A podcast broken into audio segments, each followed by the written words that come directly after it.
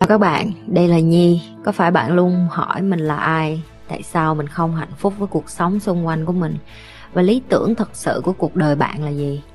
Đây là nơi mà Nhi sẽ chia sẻ cũng như trả lời hết tất cả những cái câu hỏi của các bạn cũng như những trải nghiệm thực tế để giúp Nhi trở thành người hạnh phúc và thành công trong cuộc đời của mình cũng như những cái trải nghiệm để giúp Nhi trở thành một life coach thành công giúp những người trên thế giới và bây giờ Nhi đem nó về Việt Nam cho các bạn.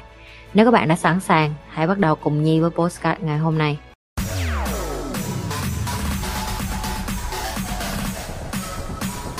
Thì tại sao biết không tốt nhưng vẫn cố làm vậy chị? Ừ, cái câu này hay nè. Em biết không tốt nhưng em vẫn cố làm bởi vì em phải hình dung ra cái não bộ của mình á nó hành động bởi cái subconscious subconscious có nghĩa là cái gì có nghĩa là cái tiềm thức ok nói tới đây mấy bạn biết rồi. Tiềm thức là cái quái gì vậy chị nhi? Em không hiểu tiềm thức. Ok tiềm thức là cái á, mà nó chính là cái bộ program cái bộ não bộ phía sau cái não của bạn à. cái tiềm thức nó được tạo nên từ cái việc là bạn lặp đi lặp lại điều đó hàng ngày. Nó trở thành một cái thói quen và nó tạo nên tiềm thức. Nhi nói ví dụ tại sao bạn biết đánh răng?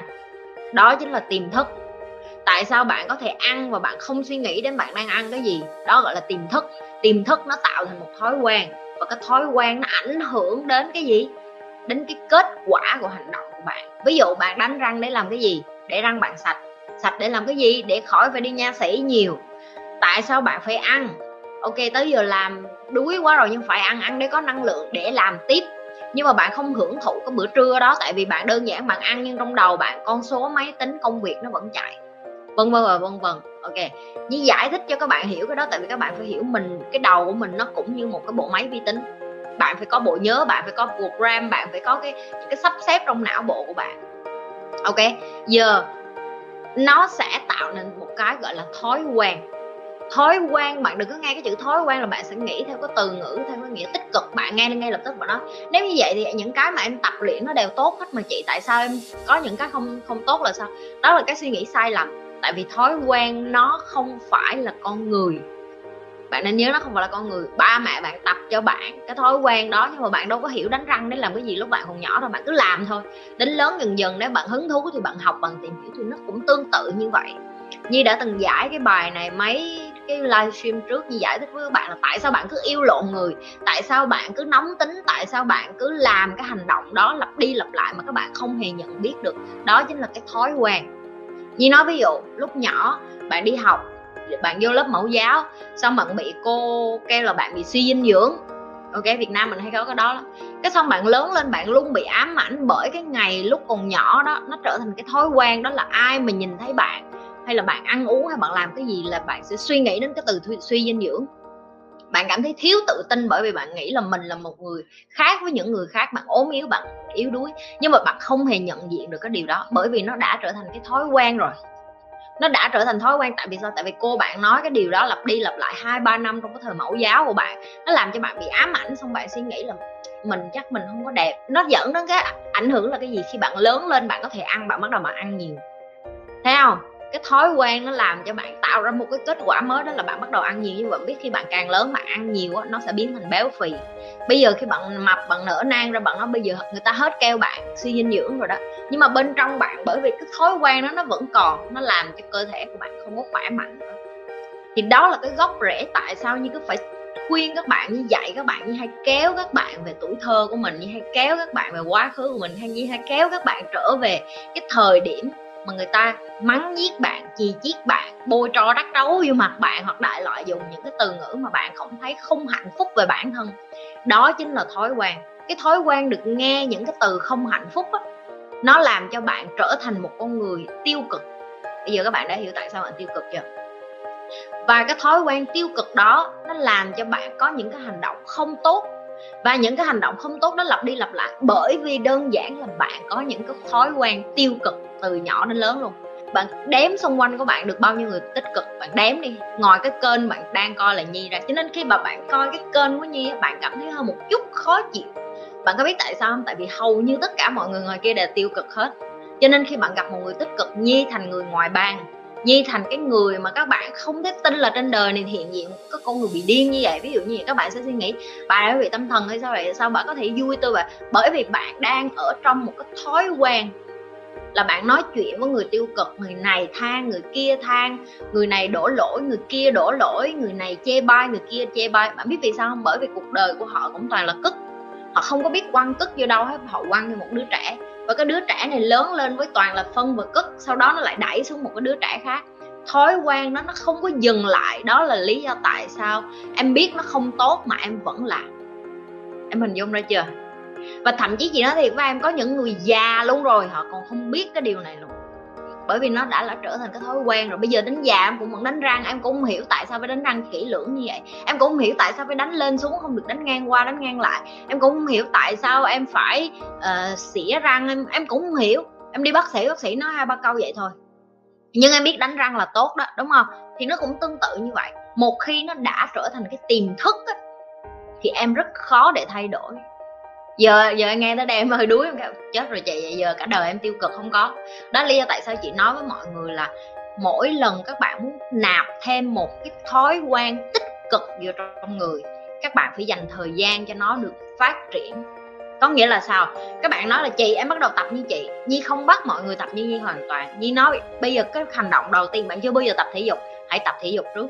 Tập mỗi ngày một phút lên 2 phút lên 3 phút lên 4 phút lên 5 phút.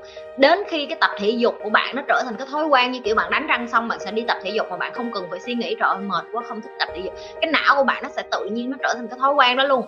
Bạn nạp thêm một cái thói quen mới vô. Ok bắt đầu thiền à, sau khi bạn tập nó cũng như vậy một phút hai phút ba phút cho tới nhi cũng làm y như vậy nhi không phải đánh thần các bạn nhi không phải qua một đêm nhi được như bây giờ ok, cái này tại nhi phải thẳng thắn chia sẻ, các bạn đừng có nghĩ là qua một đêm như tự nhiên nạp hết cái cái đống đó vô trong người xong như thành tích cực được, không có.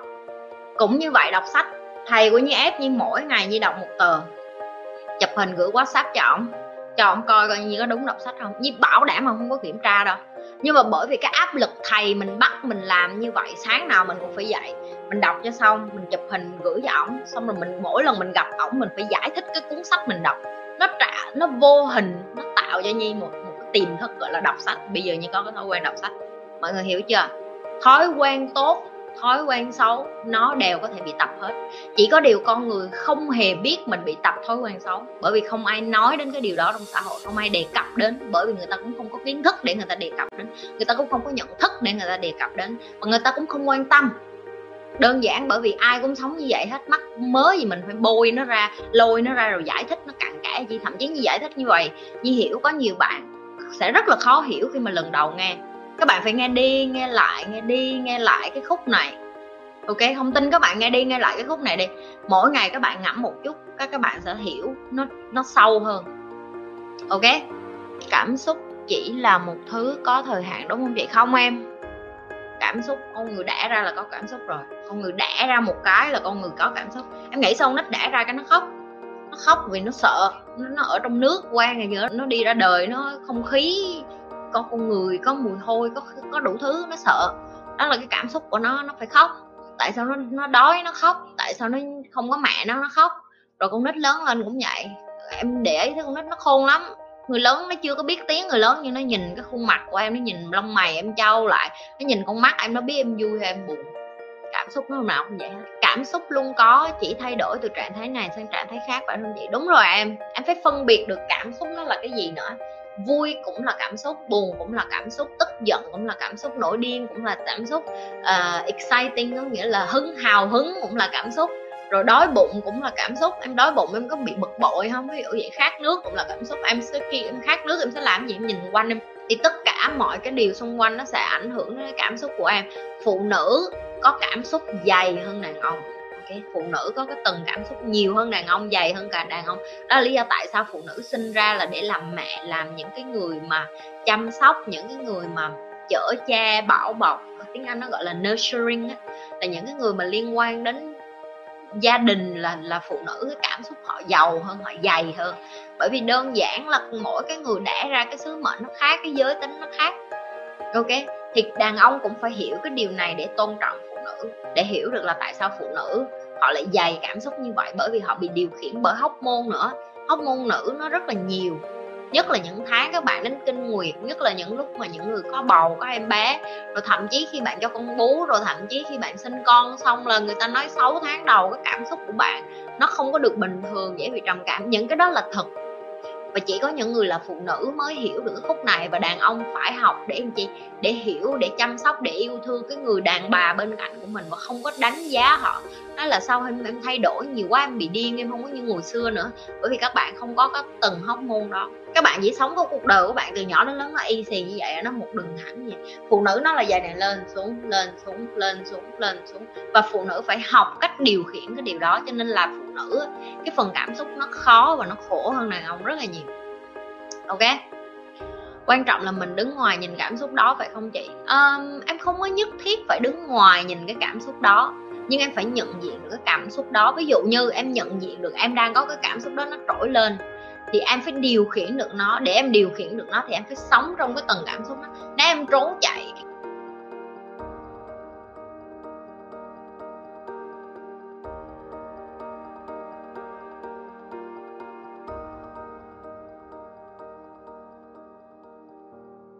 Dễ khoay đi dễ buồn đi, không có nếu như em buồn, em phải ngồi với cái nỗi buồn đó. Em phải chiêm nghiệm cái nỗi buồn đó, em phải trân quý cái nỗi buồn đó. Tại vì nếu như em không buồn, em sẽ không biết cái cảm giác vui nó là cái gì hết đó. em nhớ lại đi cái ngày mà em bị thi rớt á, em buồn cỡ nào. Nhờ cái buồn đó em có ý chí, em quyết tâm em học bài, em ôn thi để em thi đậu lại. Nhưng mà nếu không có cái buồn đó, em sẽ không có ý chí quyết tâm để em học bài, để em thi lại, để em thi đến cái lúc em đậu, để em đậu lần thứ hai em vui, đúng không? Vì khi em vui, em quên ba cái nỗi buồn nó mất nhưng mà em nên nhớ cái nỗi buồn đó chính là cái động lực để nó đẩy em lên cái niềm vui. Cho nên khi em càng buồn á em càng phải ngồi và suy ngẫm về cái nỗi buồn đó. Quan trọng là em có những người bạn thân thiết với em rồi tin tưởng em để em có thể ngồi em có thể giải bày. Em giải bày chứ không phải là em giải tán em em muốn bán cái nỗi buồn em cho người này người kia. Em gặp 10 người em than người người em khóc không phải cái ý chuyện như vậy. Em gặp một hai người em có thể biết cách giải quyết rồi đó. Em có thể biết được là à, con bồ tao nó ngoại tình, mày ơi, tao buồn lắm, nhưng mà tao nói với mày vậy thôi, nhưng mà tao có hướng giải quyết rồi, tao sẽ chia tay nó, nhưng mà tao chỉ muốn ai đó tâm sự thôi. Đó đó là một trong những cách em giải tỏa nỗi buồn, nhưng mà em chỉ tâm sự, nhưng em không có đem cái đó đi kể lệ hết. Đầu này xóm nọ bôi cho trắc trấu làm cho người phụ nữ đó xấu mặt đi. Vì anh em nhớ em làm cho người đó xấu đi, em cũng xấu đi, tại em yêu người đó mà em là cái đứa ngu đầu tiên em yêu nó giờ em kêu mày giống như đi dở áo với người xâm lưng. Ừ tao ngu tao yêu con đó cho nên tao không. Mình là nam nhi, mình là nữ nhi, đại trường thu mình phải đứng trên chân của mình mình chịu trách nhiệm. Ok, mình ngu, mình yêu yêu ngu thì yêu lại, đơn giản vậy thôi. Thì cũng quay trở lại cái điều đó. Xong rồi em sau tâm sự sao, em về nhà em làm gì? Ngồi em gặp nhắm cái nỗi buồn đó. Nhưng em phải cho em một cái thời hạn, em buồn bao lâu? Em buồn xong em đứng lên, em lại phải sống tiếp chứ em ngồi đó em buồn hoài cũng không được. Em học từ cái sai đó rồi em đứng lên em lại sống tiếp. Chứ em đừng có buồn cả cả đời em hận, hoặc là em cứ đâm đầu vô game, đâm đầu vô rượu, bia, hút thuốc lá. Không thể sống như vậy được. Ok? Cho nên là em phải cảm nhận cái cảm xúc đó. Em phải sống với cái cảm xúc đó nhưng không được đắm chìm trong cái cảm xúc đó. Em phải biết được là khi nào là đủ, khi nào là dừng và khi nào là mình phải đứng lên tiếp. Đó gọi là điều khiển cảm xúc. Như thường lệ đừng có quên like, share và subscribe cái kênh của nhi. Đừng có quên tiếp tục lan tỏa những cái điều chị nhi đang dạy.